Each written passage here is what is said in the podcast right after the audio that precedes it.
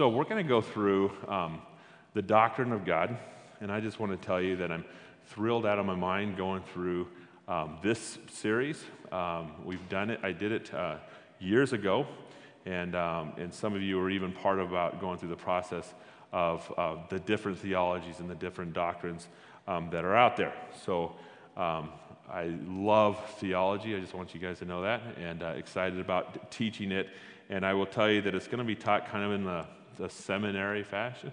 I mean, just in a sense, is that I'll just assume that people know a lot um, as we're going to consistently, uh, consistently talk um, about, about the doctrine, about the doctrine of God. So it's going to be um, kind of a, I don't know what the word is, thicker, more meaty, more, um, um, um, you know, more, uh, I guess, logical in, in that regard. And prayerfully with that, uh, we're not going to put people to sleep. So if you look at the first part on your notes, you will see that um, we're going to work through the nature of God, the work of God, the wisdom of God. And when we're talking about the nature of God, we're going to go specifically through the revelation. Uh, God gives us a revelation of his nature through creation. And that's what we're going to talk about today. And then we're also going to even bring up more of that uh, tomorrow. We're going to talk, um, the nature of God is explained through incommunicable attributes. Well, that sounds really boring, but it's actually really, really cool, cool because incommunicable is not in common. And what is not in common with God is incomprehensible. so, in other words, God says, you know, I'm eternal. Well, I mean, you can't communicate that. It's, inco- it's, it's, it's, it's even because it's, it's so big. And so God is trying to describe, is describing himself through these incommunicable attributes that um, is beyond our mind, beyond our understanding, that don't even fit into our mind. And uh, so we're going to talk about those incommunicable attributes and just kind of a touch a base on them. And then we're going to talk about the communicable attributes, um, which would be, you know, things that I understand. You know, God is now talking in, in, my, um, uh, in my vocabulary. And what I mean by that is God is what? Love. Oh my goodness, I, I understand that. God is omniscient. That is would be incommunicable. It's like I don't understand that, but I understand attributes that God shares with me, which would be which would be um, love, which would be grace. Those attributes that are um, communicable. Then we're going to describe uh, through uh, Jesus' God's nature is described through theophanies, and then God's nature is revealed uh, through Jesus. But uh, just to go into um, this first one, God's nature is revealed through um, creation. Number one, creation gives us a glimpse of God's glory. Whenever somebody writes a book, you're going to get a taste of what is in the author's mind. And what God has done is God has written two different books. He's written the Bible, and he also written the book of nature. And if you take the Bible and you take the book of nature and you put them together, you know what's going to happen? You're actually to get an understanding of God that is pretty thick and pretty fun, pretty strong, pretty powerful. Charles Spurgeon says this a book is an expression of the thoughts of the writer. The book of nature is an expression of the thoughts of God. We have God's terrible thoughts in thunder and lightning, God's loving thoughts in the sunshine and the balmy breeze. God's boundless, prudent, and careful thoughts in the waving harvest in the ripening meadow. We have God's brilliant thoughts in the wondrous scenes, which are, be- which are beheld for the ma- mountaintop in the valley. And we have God's most sweet and pleasant thoughts of beauty in the little flowers that blossom at our feet. When you literally look at nature, God's thoughts are there. In fact, I was just to tell you, I'm just really attracted to it. I just went hiking for a month. Why did I go hiking for a month? I go hiking for a month to worship. I go hiking for a month to sing praise, to get to know God even more. I'm not worshiping creation. I'm worshiping the God that created it. And if you worship the God that created it, I will tell you, you will look at this world completely different than you do right now. If you look and say, God is the creator, your observation would be completely, completely and entirely different. And so I get out there just for the purpose of getting to know God. 2012, and I'm going to talk a lot about this, is that um, I ended up rafting the Grand Canyon, and the reason why I'm going to talk about it is because I have another permit to raft it in 2022, which would be next year. So I get to go on the same, the same trip next year. And uh, the Grand Canyon, just kind of give you an explanation of what it's like, because I'm going to talk a lot about that just, in, um, uh, just throughout this sermon, is um, it's 16 days on the river. Um, it's 240 miles. So what you do is you drive down there and you put your rafts on the water, and on your rafts you have all your hiking gear, or all your gear. You have all your, your food, you have all your sleeping gear, you have everything that you have to survive for for a total of, of 16, 16 days. So you pack everything in and then you pack everything out. So you pack all your food in and then you even pack your waste out. So you have ammo cans that you use to make sure the waste is even packed out so there's no trace that is left um, behind. And on the Grand Canyon, you go into the heartbeat of the entire canyon. I mean, the most beautiful place you can possibly, you can possibly go. It's so beautiful that they have a limit number of rafters that go in there. And so what they've done is they've built a list.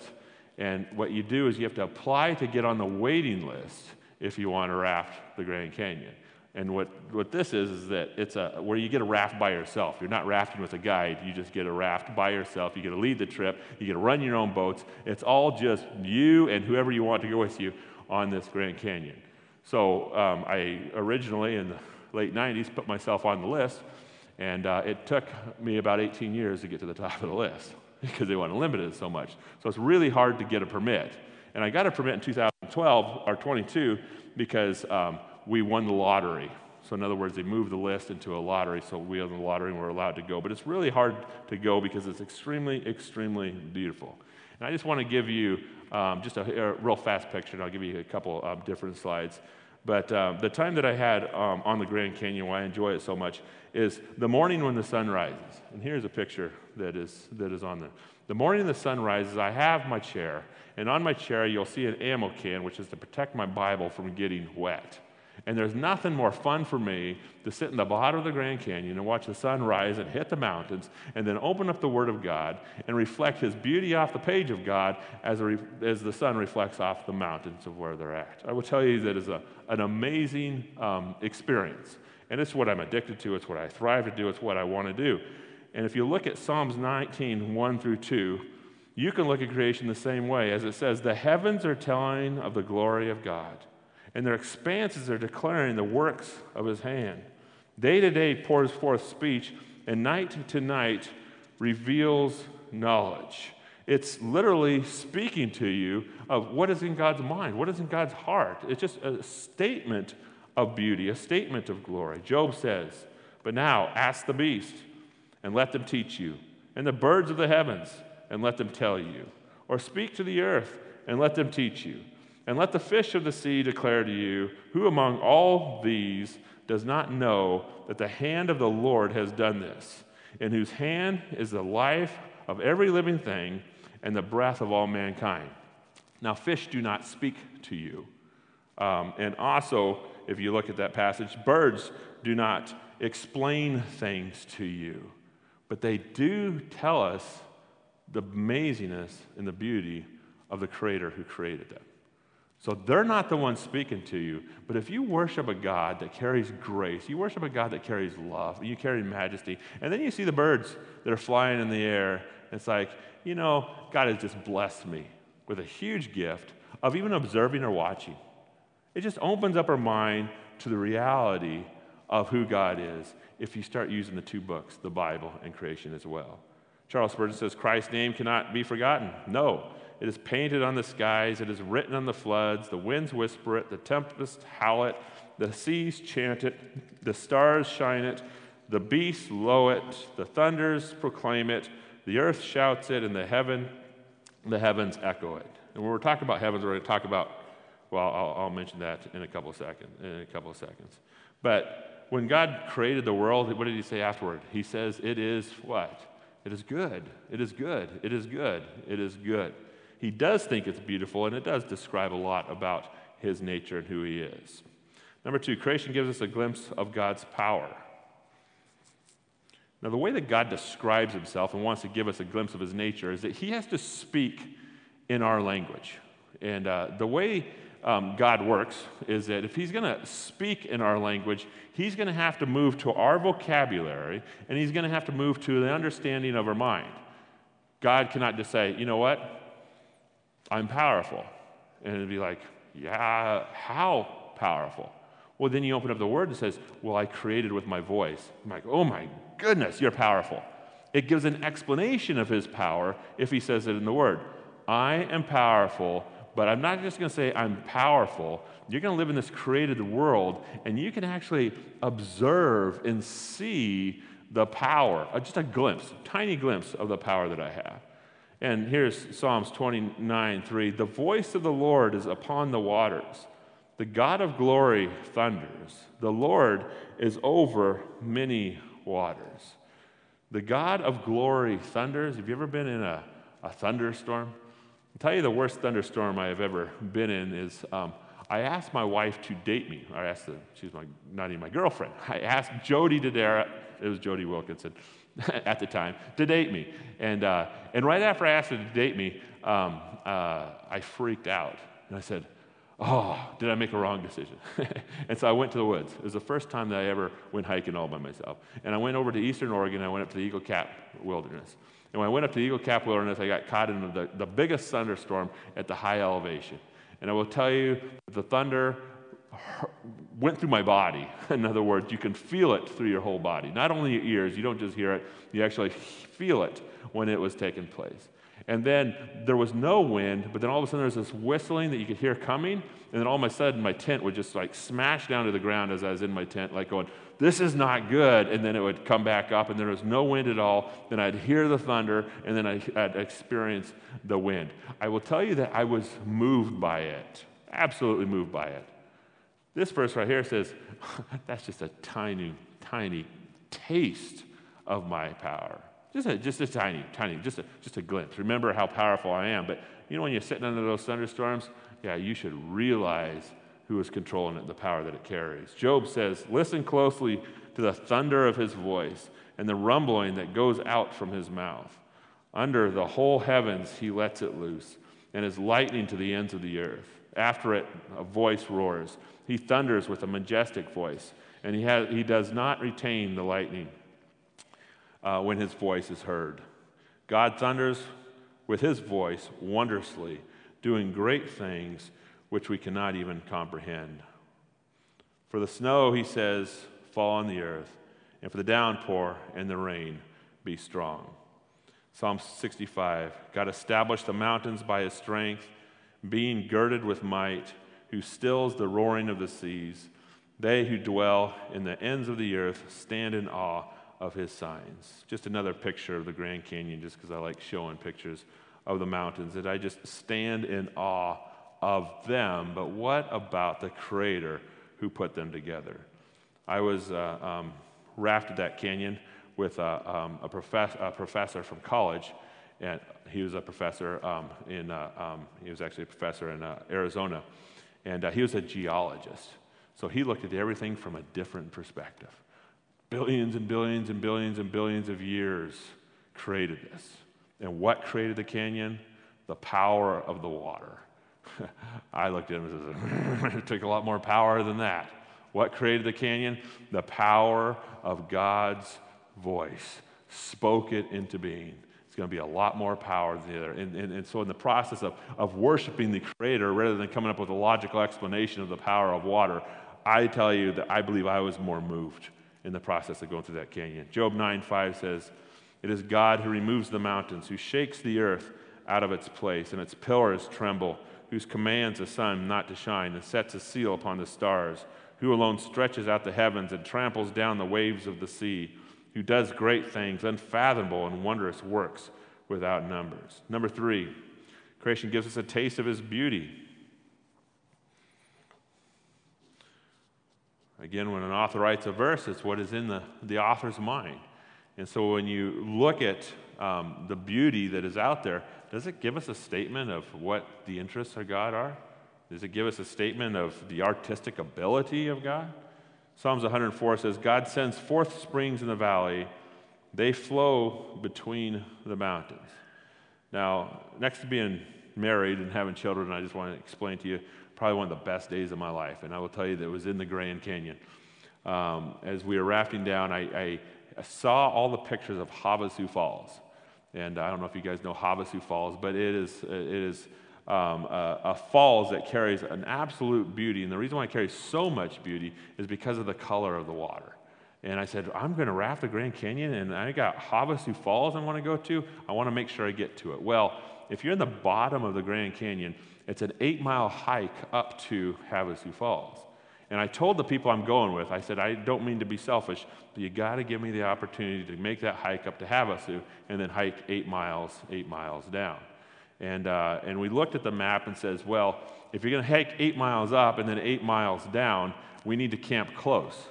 Well, there's no close camps. You know, you're traveling downriver. There's no close camps close to Havasu Falls. So the only one that is halfway close is a four mile, four miles away. In other words, four miles in the water to get to it. And it's called the ledge. So it's not a very com- comfortable campground. And I said, okay, let's camp at the ledge because you got to let me go up Havasu Falls, uh, get to Havasu Falls. So uh, sure enough, we, we rafted, and it was their, their priority to make sure that we camped on the ledge so I could have the time to hike to Havasu. And so we ended up camping um, on the ledge. And then I set out in the morning by myself uh, before the sun rose. Got on my raft, and I did the five hour, or the five miles, four or five miles, down to the, the bottom of Havasu Falls. And then the sun was up by the time I got there, and then I started to walk up this canyon. I was the only one on the planet that was walking um, up this canyon. That's why I loved it so much. And after I read, they did say that be aware of the rattlesnakes because they are extremely populated. So I guess I wasn't ex- by myself completely, but I didn't see the rattlesnakes that were there. But here's this hike up of Havasu Falls. And here, I'll show you some pictures. And uh, just the sharpness of the canyon that took place. Here's another picture of the clearness um, of the water. And then as you're hiking up to Havasu Falls, um, you know, you're coming up from the end, so nobody actually hikes up here. Um, you're just almost just like walking up more um, boulder hopping up the stream. But then you walk onto other falls, and here's Beaver Falls before you get to Havasu Falls. And then all of a sudden you move up into Mooney Falls before you get to Havasu Falls. And then you get to the top of Havasu, and this is what Havasu, Havasu uh, looks like. So I would just tell you that it was an experience, and the reason why it's such an experience because Psalms 104 says, God sends forth springs in the valley, they flow between the mountains. And then Psalm 65 says, God makes the dawn and the sunset shout for joy.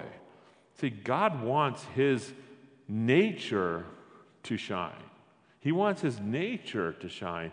And we can't discard his other book, which would be creation. You can't discard it. No, you got to take the Bible and the same thing that he does and put it together and say, when you see creation, worship the Creator. Worship the Creator. You're not going to worship creation at all. And God is not inside of creation. You're worshiping God, but God wants his nature to be revealed. And the streams here are shouting it.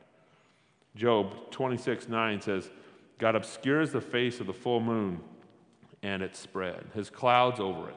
God has increased a circle on the surface of the waters at the boundary of light and darkness. Show you a couple um, other pictures. He obscures the face of the full moon, and God spreads his clouds over it. He's inscribed a circle. I'm sorry, I, go ahead and show those pictures. And then God has inscribed a circle on the surface of the waters at the boundary of light and darkness. He's just saying, look at it and give me the praise. Look at it, give me the glory. Look at it and see what I have done specifically for you. Enjoy it, but to see my hand at work in that process is what he's doing here. So let's go to the next point. Number four creation gives us a glimpse of God's strength.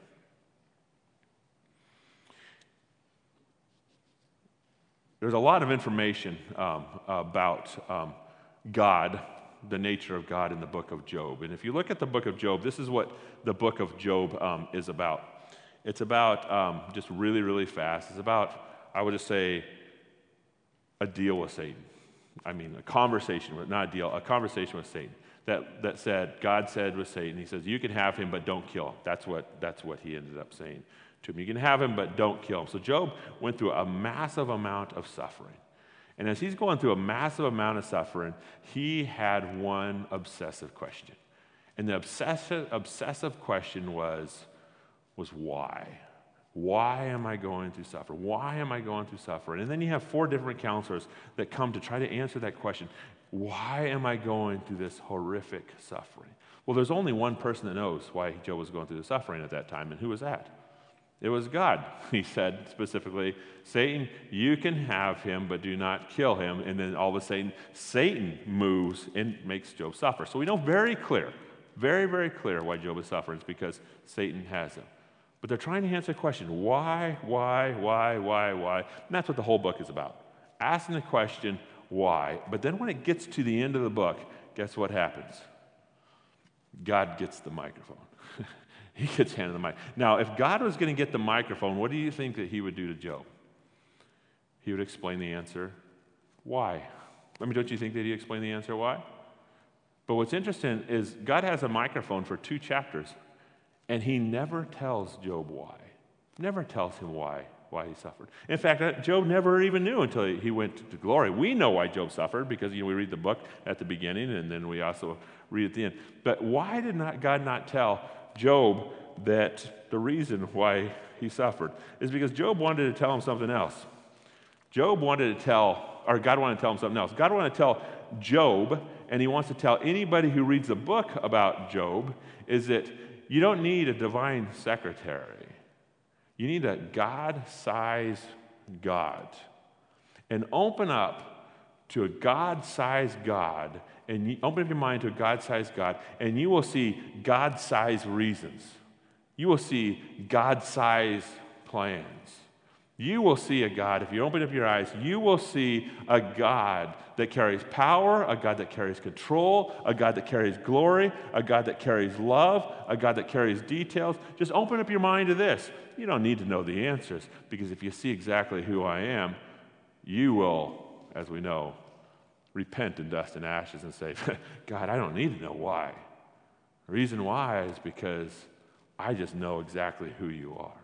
So during these two chapters, if you're going to do an exegesis on it to try to, to find out what God looks like, because the nature of God is described, during these two chapters, God just pours out his nature.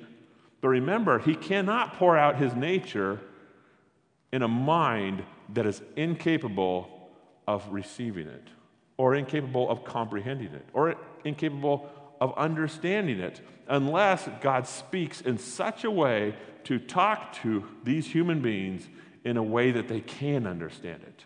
So, what does he do? He brings the earth into it as he's explaining his nature. He brings the world into it and says, All right, let me explain to you my size. And I'm going to do it in the context where you can understand it. Two phenomenal chapters in the Bible. Look at this one. Job 38, 1 through 7 says, Then the Lord answered Job out of a whirlwind and said, who is this? Who is this that darkens counsel by words without knowledge? When God got the microphone, he just slammed those four counselors. he says, They're idiots. They're stupid. They don't know anything. I know everything. So, Job, sit down. Shut up. And now listen to me.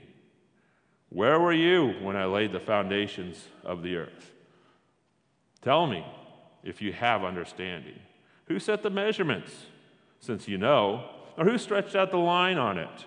On what were its beasts sunk? Or who laid in its cornerstones? Have you ever in your life commanded the morning and caused dawn to know its place? Have you entered into the springs of the sea or walked in the recesses of the deep? Have you understood the expanse of the earth? Tell me if you know all these things. What do you think Job was going on in his mind? oh my goodness, I haven't done any of that. And here, God is showing his power, showing his glory, showing his, his beauty, showing his strength. And what's the process of happening to Job? Conviction is starting to take place because he wants all these simple answers of what's going through life. And God says, I want you to have the big answer, and that is my size. You suffered, but I have strength. And I'm your God. That's what you need to know in the process of your suffering, as he's speaking to Job. Number five, creation gives us a glimpse of God's eye for detail. I just want to continue to go through these two chapters because they are so rich. He says this Where is the way to the dwelling of light? and darkness. Where is it? Its place. Have you entered the storehouses of the snow? Have you seen the storehouses of the hail? Where is the way that the light is divided, or the east wind is scattered on the earth? Uh, God's getting a little um, crazy, just to let you know. I mean, he's bringing up things that Job never thought about before. Things that, have you ever entered the storehouse of the snow? What is he talking about? The storehouse of a snow is, is a flake with I don't know how many crystals because I don't even know how it's been studied. But a flake that causes us all these beauties that take place all inside this one flake, and the handiwork that is there is absolutely extreme and gorgeous. But we don't know because as soon as we try to open it, it starts, it starts to melt. But God's saying, I know. You know the snow, every single one? Yeah, you're impressed by the amount of them. Well, every single one is absolutely different. And every single corner inside is absolutely adjusted to my excellence, even before it falls into the ground and makes these mountains packed full of snow. Job, you think you're so good, you think you're so powerful, you treat me like a secretary because you want to know what in the world's going on in this world. Let me just tell you, have you entered the storehouse of the snow? Just let you know, I have, is, is, is, what he, is what he is, is communicating. And in this process of studying this, it's like God really does have an eye for detail in this world. Where is the way that the light is divided or the east wind scattered on the earth? The light is divided. Have any of us come and said, how does this light is all divided as we're walking through the, as we're walking through this as we're walking through this earth? Well, God's all in control of it. Or how is the east wind scattered across the earth? I mean, east comes over to the ocean. Well, where does it come from? What's, what's driving it? What's, what's sending it? He's saying, I'm gonna, I've got all that in control. I've got an eye for detail, and I'm working things for my glory. Number six, creation gives us a glimpse of God's authority. Continues with Job. Who has cleft a channel for the flood? What are you talking about, clefting a channel for the flood? You know, when it rains and the snow melt, what happens? The waters, the waters go up, right? Correct. It just does. It's just, it's just the way it is. But don't worry, God has put walls around it for the waters to go up and the waters to go down, for the waters to go up, for the waters to go down. And as He's put all these walls, all these canyons, all these valleys together for the purpose of making sure that we don't flood every spring, because He's created in such a way that, that, that we don't. And He has put those specifically in place for our safety, for us. So he says the words, Who has cleft the channels? Well, I cleft the channels in the wall so you don't flood all year, all year long. Yeah, those might breach, but if they breach, they're still out of my control. Or a way to the thunderbolts. A way to the thunderbolt. Have you ever seen a way to the thunderbolt? What takes place with a thunderbolt? It's designed to scatter, scatter everywhere. There's no way to the thunderbolt except where God wants it to land, which is really interesting. So God has maybe a, a place that it's like, okay, in my sovereignty, a thunderbolt's going to hit there. Well, you're not going to be able to track the way for it to get there. you don't know the way. But when you look at the scatter, does God, does God, he's explaining it right here. Can you lead forth constellations in its seasons and guide the bear with her satellites? satellites is a a modern word that the NIV uses is kind of a weird word, but are you guiding the bears that are taking place out there? Um, when I was hiking, came in contact with three bears in particular, and uh, uh, one bear um, uh, was more of a cub or, or a kid. And I was walking up the trail, and as I was walking the trail, it was getting dark outside. And as it was getting dark, I'm like, you know, I want to get this water, and I was thirsty. I want to get this water before I have to put my headlamp on um, and so hopefully I can get the water and get to camp so I don't even have to put my headlamp on. And I desperately needed the water because there was no water except this tiny little spring in this tiny little pool. So I was rushing up as fast as I could to get to that water. So sure enough, I looked at my phone because I'm following its app and I'm almost getting close. I'm like, okay, here's where it's at. And it was down this little embankment. And as soon as I looked down the little embankment, a bear comes running up out of the where the only spot of water was at. I'm like, oh boy, it's going to get dark because I'm going to have to wait. And it's a cub. what else is going to come up out of there? what else is going to come up out of there? So I tell you, I was like, oh, great, here we go. So sure enough, he's so afraid. He gets up and he runs and runs and runs and runs and he doesn't stop. Well, I still didn't go down there. I waited and I waited and I waited, and he kept on running, and then he kept on running, and I waited, and I waited, and I kept on looking to see if something else was going to come down there, and I thought, okay, I don't think anything else is going to come down there because that one is now long, long gone. So I went down there to get that water, and uh, it was it was really hard to get because it was underneath. There's a rock here, and it came out of a spring here, and the pool was there, and the brush was there. So I went in there, and I had to put my whole body over the rock and literally stand on my head to get up underneath to get the drip, the trickle that was coming. And so my feet were straight up in the air, and my trickle was coming into my filter. And as my feet were straight up in the air, I was thinking, you know, I'm drinking out of the same thing that this bear was drinking out. And I hope mama doesn't come at this point because I'm completely vulnerable in this, this, this, this position. you look at the bears, yeah, the bears are, they have things directing them. God's not out of control. Satellites, I mean, look at this passage. You guide the bear with her satellites. Do you know the ordinances of the order of the heavens of the stars? Do you know, are the ordinances, what is the word ordinances? It means the order. Do you understand the order of the stars? Now, we understand a little bit of the order of our galaxy. And the thing, after understanding the, the order of our galaxy, we know that everything has to be completely and entirely in place for it to survive. That if things are tilted any way whatsoever, we would fry. That our atmosphere would not live and would not survive. And we know a little bit about the orders of the of, of, of our galaxy, just a tiny bit. But he's not talking about the galaxy. Do you know the order, the ordinances of the heavens? When he's referring to the heavens, there's three different heavens.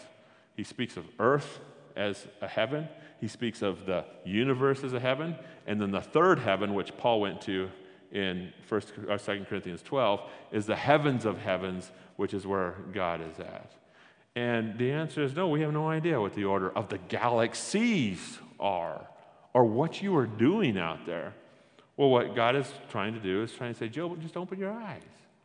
Open your eyes, and you will be able to understand a little bit of my nature. And by observing this world and looking at the stars and understanding a glimpse of its size, and that you, mankind, have not even come close to reaching the end of it, shouldn't you just be shocked and worship my name? Rather than say, well, someday we'll get to the end, or maybe we'll come up with an explanation of what is going on and how we started in that. Do you know the ordinances of the heavens, the stars, or fix the rule over the earth? Fix the rule over the earth? What would happen if they are one ounce out of order? All the stars, one's out, out of order? Well, it come crashing down. Can you lift up your voice to the clouds so that the abundance of the water will cover, will cover you? um, I don't want to get into political issues or anything like that, but we do have something that t- is talked about climate change and knowing that the atmospherical, the things that we're doing on Earth is changing our, uh, changing our climate. Um, um, this passage here says, Can you lift up your voice to the clouds so that an abundance of water will cover it or that it will not cover it? Do you control anything that gets dropped from above? if it comes dropped or if it doesn't come dropped, there is a massive amount of control that God is saying, I have.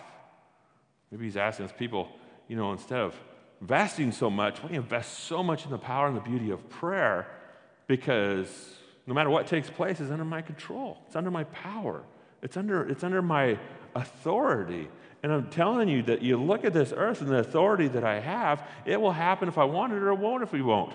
Maybe prayer is the biggest weight that, you know, we should put all of our energy, effort, dollars, or anything else into. I mean, as we're looking at passages like this. Can you send forth lightning that you may go and say to you, Here we are? Seven, creation. Uh, I just want to make a statement on that is that I just got pulled off the trail um, because of a wildfire that was, that was rushed in the Caldor fire right near, right near Tahoe. And how it started? It was, it was started by lightning, lightning that, that we cannot control. Sometimes we go, Well, I wish we can control it. No, we don't control it, we just fight it. We just, we, we just fight it. But God's saying, you fight it and you can't even touch it. But I literally control it. Number uh, seven, creation gives us a glimpse of God's, um, God's eye for brilliance. Just a really fast statement as I want to hurry a little bit more. Uh, who has wisdom in the innermost being, or given understanding to the mind? Who can count the clouds by wisdom, or tip the water jars of its heavens? Who has put wisdom in the innermost being, or given understanding to the mind? You know, we are fascinated by the mind. As we study the mind, oh my goodness, we've been fascinated. But we cannot duplicate it. And we're trying to duplicate it as hard and as fast as we can. And we're trying to build robots that are, that are smart enough for the mind. But you can't give a robot a conscience. You can't give a robot morals. You can't, you can't give the robot the discernment. So when, even when they're building these, these robots that are supposed to go into war, you always have to have a soldier's mind that is behind it always have to have a soldier's mind because a mind carries a versatility that is so far beyond anything that we can even think about creating. Anything we can think about creating. Well, he's saying, I'm the one that came up with that. You guys aren't, you guys think you're so smart. You can't, you can't come up with it as hard as you try. Number eight, creation gives us a glimpse of God's involvement in our lives. Do you know the time that the mountain goats give birth? It's, do you observe the calving of the deer? Can you count the months they fulfill? Or do you know the time they give birth? Who sent out the wild donkey free? And who loosed the bonds of the swift, of the swift donkey? I do have cows, and I would say that I love God's structure of my cows. And the way I like the structure is that they have a nine month period where they get pregnant. And then three months they can't get pregnant again. But after three months, they can get pregnant. What is that? 12 months. I want calves in the spring because if I have calves in the spring, I can sell them next spring when the market is hot. So, what is the deal? Is I get a bull in there at a certain time directly after three months, and it traveled for nine months, and then I get cows every single year on the exact same month, and then I keep them for a year and then sell them. Thank you, God. you, you, you, do great for my business that goes in the hole every year, financially in the hole every year. I mean, but if you, if you think about it, did you guys organize that? this is what he's saying to Job. Did you guys put that together? Do you guys think that all this stuff that's going really good for you guys is, is all not thought about? It's not all organized? It's not all not structured in such a way that, that can bless you? Number nine, creation gives us a glimpse of God's provision. Will the wild ox consent to serve you? Can you bind the wild ox in furrow with ropes? Or will he harrow the valleys after you? Will you trust him, uh, trust him because of his strength? Is it great and leave you? For, is he great and leaves you for labor? I mean, just think about that passage. The ox was given to you for a purpose. Open your eyes, is what he's trying to say. You have this ox that you use, and as a result, your fields are plowed. Do you think that this ox was happened by chance? Do you think that this ox happened accidentally? And even in this passage, he says, just, just look at the ox. And as you look at the ox, he functions perfect for you. Perfect. His psyche and his behavior is perfect for you. His power completely is designed for you. Do you see my provision? I put things in place that you will be taken care of. He moves on. Do you give the horse his might? Do you clothe his neck with a mane? Do you make him leap like a locust? It is by your understanding that the hawk soars and stretches out the, uh, stretches out the wings towards uh, the south. It is at your command that the eagle mounts up and makes his nest on high. What is he saying in this passage? In this passage, in, in uh, um, I don't have the, the verse number, but when he starts talking about the horse, what are you saying? He's saying, The horse, are you the one that put it together for his might and for his strength? In other words, what does these horses do? They are designed to meet our needs. They are designed to meet our needs. They're designed to do what? They're designed to carry us. They're designed to travel into battle. And when you watch a John Wayne movie, what does he do? He takes his pistols as they're traveling into battle and he puts them right by the ears and then he shoots his pistols by the ears. But the psyche of the horse is trained, is built in such a way by God for the horse not to react because horse knows what it needs to do for the human being. It needs to keep on going in the battle, even if his ears are being blown out of socket. Or maybe even, or even God created the ears in such a way that his ears are not even being hurt in this, this, this process. The horse carries a might for battle, it carries a might for war. And then he says, Do you clothe his neck with a mane? Well, what is his neck with a mane? He even gives you a handle as we're looking at the horse. He gives you a handle and he also gives you a comfortable seat. And what's it doing? It's going a direction for your purpose in mind. For your purpose in mind. And he built it perfect for that. You know, I do have nine cows. And uh, with nine cows, um, I don't get on top of them and take them for a ride. I, I, I just don't. Because I know what will happen. What is going to happen is if I get on top of my cows and I try to take it for the ride, their psyche has not been put in such a way like God did the horse for the purpose of my needs. They will say, Get him off instantly. That's just, that's just, what, that's just what the horse, or uh, is what the cow would say. And then you try to train a cow to allow you to ride him, and you can't train him because he doesn't have the psyche inside of him to train him. The other thing is he doesn't have that beautiful cradle for your butt that God gives you in a horse. I mean, he gives us this beautiful cradle that your butt can sit to meet, you can be comfortable and meet your needs. So your butt's being taken care of just as your needs are being taken care of in regards to the horse. The cow does not provide that. Why? Because a cow is created to meet different needs that you have. The cow is created to give you milk, a whole different beast, created to give you milk so you can be fed, created to give you meat so you can be fed. So all of a sudden, he's giving you all these different animals, meeting all these different needs, and, and he's asking us, Do you think this is by accident? Do you think this is by accident? I'm just explaining to you who I am. And once you just open your eyes, Job, it was speaking in this passage, Job, you think that you need all the answers. You don't need all the answers. You need to be behind a God who literally has all the answers. And if you'd open your eyes to a horse and to a cow and to a, a bull, you'd figure out that I'm giving you enough provisions that I'll probably provi- provide for you when you go through your struggles as well. Communicating specifically to Job in that way. Number 10, creation gives us a glimpse of the dynamics of his being. I think God sometimes likes to have fun in Scripture. He says, Psalms 104 says this God lays the beams of his upper chambers in the waters. God makes the clouds his chariot. God walks upon the wings of the wind. God makes the winds his messengers, flaming fire his ministers. He's just trying to give you an explanation of his, his, uh, his, his, um, his being of who he is and his involvement. I mean, you, what? You're hanging on the wings of the wind? I mean, you ever seen us, people just jump off cliffs?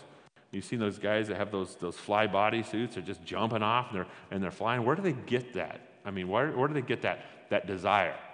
Well, they read Psalms 104. They say, if God does it and it's so awesome, maybe I should even try to do it. I mean, uh, maybe that's not it.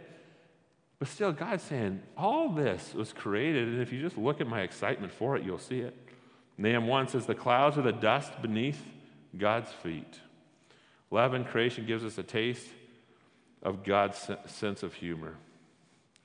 Sometimes God just takes his creation and says, Let me just blow your mind for one second. He does this in Job. He says, God stretches out the north over empty space and he hangs the earth on nothing. yeah, you know, you guys think you have it all figured out in your science. No, I just do it and I hang it on nothing. And it just, it just floats underneath my beauty in my hand and my design. When I was going down to the Grand Canyon, um, when we're driving there, you might have even seen this rock, but I just want to show you a picture of this rock. I just keep on looking at it and says, you know, this is, this is in, incapable. Let's see if they have that rock. There it is. This is just incapable. I, I, don't understand it. And uh, um, when we um, say, you know what I'm going to do is I'm going to figure out how everything works. And design it in such a way and come up with all this science to make everything work absolutely perfect. And I will absolutely know everything when we have this verse. Oh, I just hang it on nothing. in other words, I just, I just do it. They come with all these formulas that you can't be able to create. I put it together and I make it happen. That's just what I do. Why aren't we all worshiping God?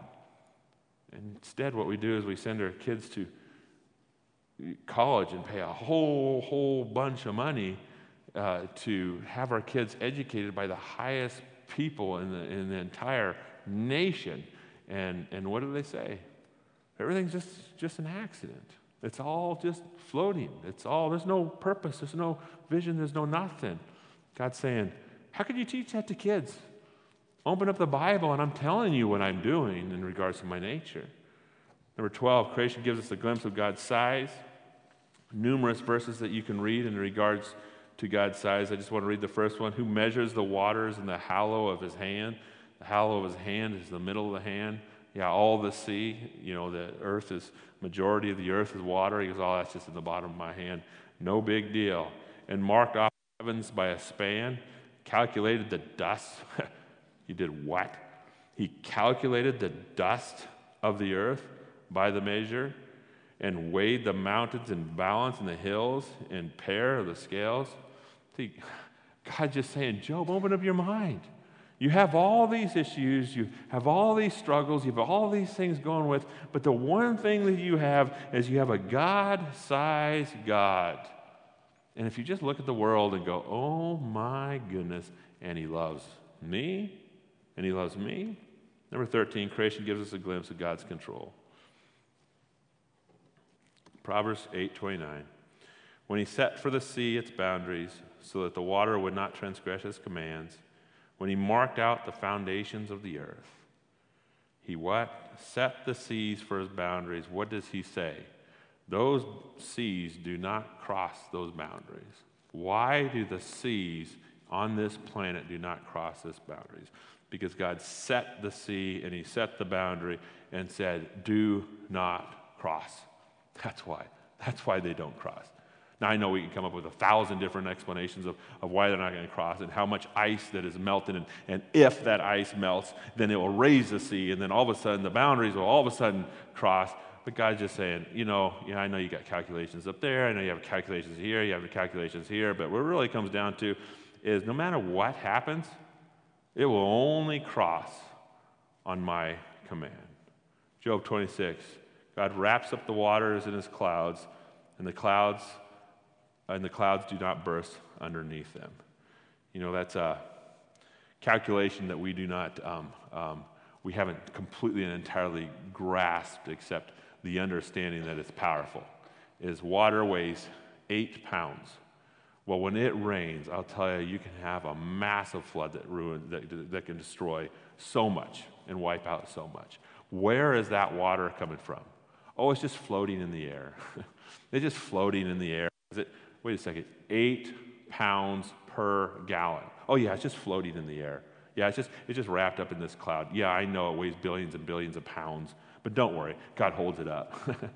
that's, that's the explanation. Oh yeah, don't worry. He, he'll drop it when he wants. He'll drop it when he wants to drop it. It's all taken. It's all taken care of. And uh, why can't we give him credit? Why are we not going to him as a source? when it's coming down as a little harder than it's supposed to. You know, instead, we don't. Why? Because we have to have all the answers. you have to have all the answers. Science provides. Oh, I don't provide any answers, but who cares? We'll take whatever, whatever it comes down to. Every time God works, He works off a scientific formula for the purpose of us to study the scientific formula to understand the size that He is. How come it doesn't shock us into worship? How come every time we understand a scientific formula, it doesn't shock us into worship on the God that has the detail that He has for the purpose of accomplishing His mission on this planet? It should shock all of us into worship. Instead, it's not according to the world. So the challenge today is, as we're looking at the nature of God, is just fall in love with Him. Look at nature fall in love with him because it's given an explanation of his nature. And uh, we can learn a lot um, from just looking at that and observing that. So we're going to have uh, plenty of time to ask questions.